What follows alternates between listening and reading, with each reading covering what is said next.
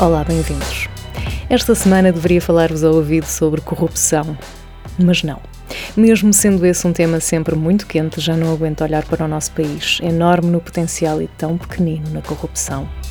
O tema também agora é outro. Estalou o verniz na televisão. Quando se zangam as comadres, descobrem-se as verdades. Ou simplesmente alguém ganhou coragem para falar. E é preciso falar. Precisamos falar sobre esta cultura pequenina, mesquinha, patriarcal, que deixa a mulher a culpa por tudo e a faz calar-se porque novamente vai ser culpada de alguma coisa. Sofia Arruda não está sozinha e vocês sabem isso tão bem quanto eu. E esta semana, em vez de vos ler o artigo da sábado, faço a antevisão do próximo, porque precisei de uns dias para digerir e outros para pensar sobre o tema. E o tema não é bonito. Na sábado esta semana, a tecnologia, essa que nos une e nos separa, que tanto nos ajuda e também nos faz a vida negra. E como na vida, também aqui não há almoços grátis. E o título do texto é este: Dominados pela tecnologia, vergados pelo ecrã. Bem-vindos aos almoços grátis do século XXI. A história da humanidade é também a história das formas que fomos encontrando para dominar a natureza. O progresso tecnológico foi estruturando as condições da sociedade contemporânea, a digitalização aumentou a velocidade da mudança, a expansão do acesso à internet e, recentemente, dos dispositivos móveis, e criou um contexto com o qual estamos todos a aprender a lidar. E é neste contexto que as Big Five, as cinco principais empresas de tecnologia norte-americanas, ou seja, Facebook, Amazon, Apple, Microsoft e Google, dominam o mundo. Uhum.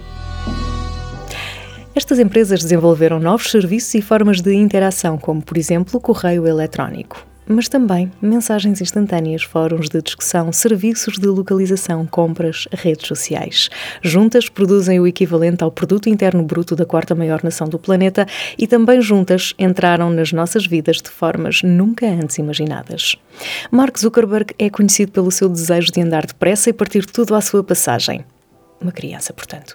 E agora planeia criar um Instagram para crianças, onde estas estejam livres dos perigos que as redes sociais representam.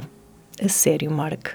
Estarão estas crianças a salvo quando abdicam da sua privacidade, cedendo informação sobre os seus comportamentos, que, por sua vez, servem também para lhes definir o comportamento num condicionamento comportamental à escala global? Eu não quero parecer fatalista ou radical, mas é importante saber ao que vamos quando nos entregamos ao digital, repleto de aspectos muito positivos e baseado na ideia de conveniência. Dos sistemas de controle e vigilância aos serviços que proporciona, falar da rede sem falar dos perigos que representa é inútil e irresponsável. Concentramos-nos nos que nasceram e crescem com os dispositivos móveis e esquecemos-nos de explicar aos pais o que pode significar esta adoção da tecnologia por crianças de terra idade. Os pais até sabem, porque enquanto pais Enquanto pais sabemos tudo, ou pelo menos sentimos tudo, mas aceitamos a nossa incapacidade para gerir e vamos deixando andar. No processo, não acompanhamos devidamente a mudança. Usamos o e-mail para trabalhar e o Instagram para desanuviar, o Twitter para desatinar, o Pinterest para inspirar, deixando o Facebook para os nossos pais, o YouTube ou o TikTok para aqueles que não entendemos, mas que fazem parte das nossas vidas. O Generation Gap, aquele salto entre gerações que estudamos nas aulas de inglês, persiste e nunca pensei que entre nós e os nossos filhos este Generation Gap fosse conceptualmente mais profundo do que aquilo que nos separava dos nossos pais. Pelo menos naquela altura não nos entendíamos, mas falávamos todos a mesma língua. Hoje não há apenas a juventude, existem as juventudes, que falam línguas diferentes, vivem de forma diferente e planeiam o seu futuro sem nós, mergulhados numa rede da qual não fazemos parte, vergados a um ecrã que, como Popper definiu para a TV, é a pior ladra do tempo e a criada mais infiel de sempre.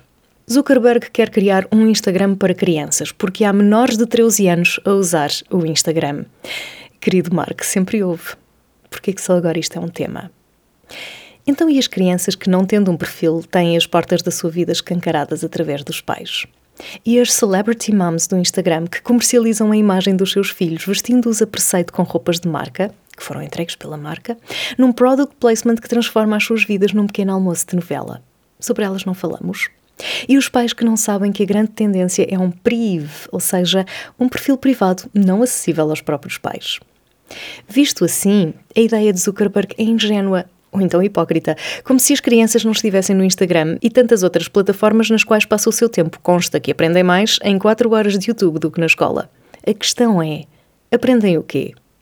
Há dias cruzei-me com um rapaz de 12 anos no Clubhouse, a uma hora em que deveria estar a dormir. Ele e eu, entenda-se. Mas nos tempos que correm, as horas são algo muito relativo, sem as regras que garantem o necessário descanso ao rendimento escolar. Se por um lado as crianças nos imitam, porque estamos sempre a trabalhar ou a falar ao telefone, usando os dispositivos móveis como uma extensão de nós próprios, por outro, perdemos o controle do que os miúdos fazem porque nem sabemos o que estão a fazer. Estamos eles estão, cada vez mais sozinhos, entregues a um ecrã que os seduz e apaixona para servir os interesses de quem os quer explorar. Sim, explorar. Há mais de mil milhões de pessoas só no Instagram e mais de 25 milhões de negócios nesta aplicação, na qual quase mil fotografias são publicadas a cada segundo. Já imaginaram o que seria se o Instagram, se por um dia ninguém, ninguém publicasse nada? Estamos a falar de empresas privadas cujo objetivo último é o lucro, que criaram dois modelos de negócio admiráveis. Não produzem nada, mas inventaram uma plataforma que nos dá voz e permite criar, ou oferecem um serviço que trocamos por informação sobre os nossos comportamentos cotidianos, onde vamos, com quem falamos, com quem interagimos, o que procuramos ou o que compramos. É genial, especialmente por terem conseguido que a grande maioria da população mundial os passasse a utilizar sem sequer questionar. E não.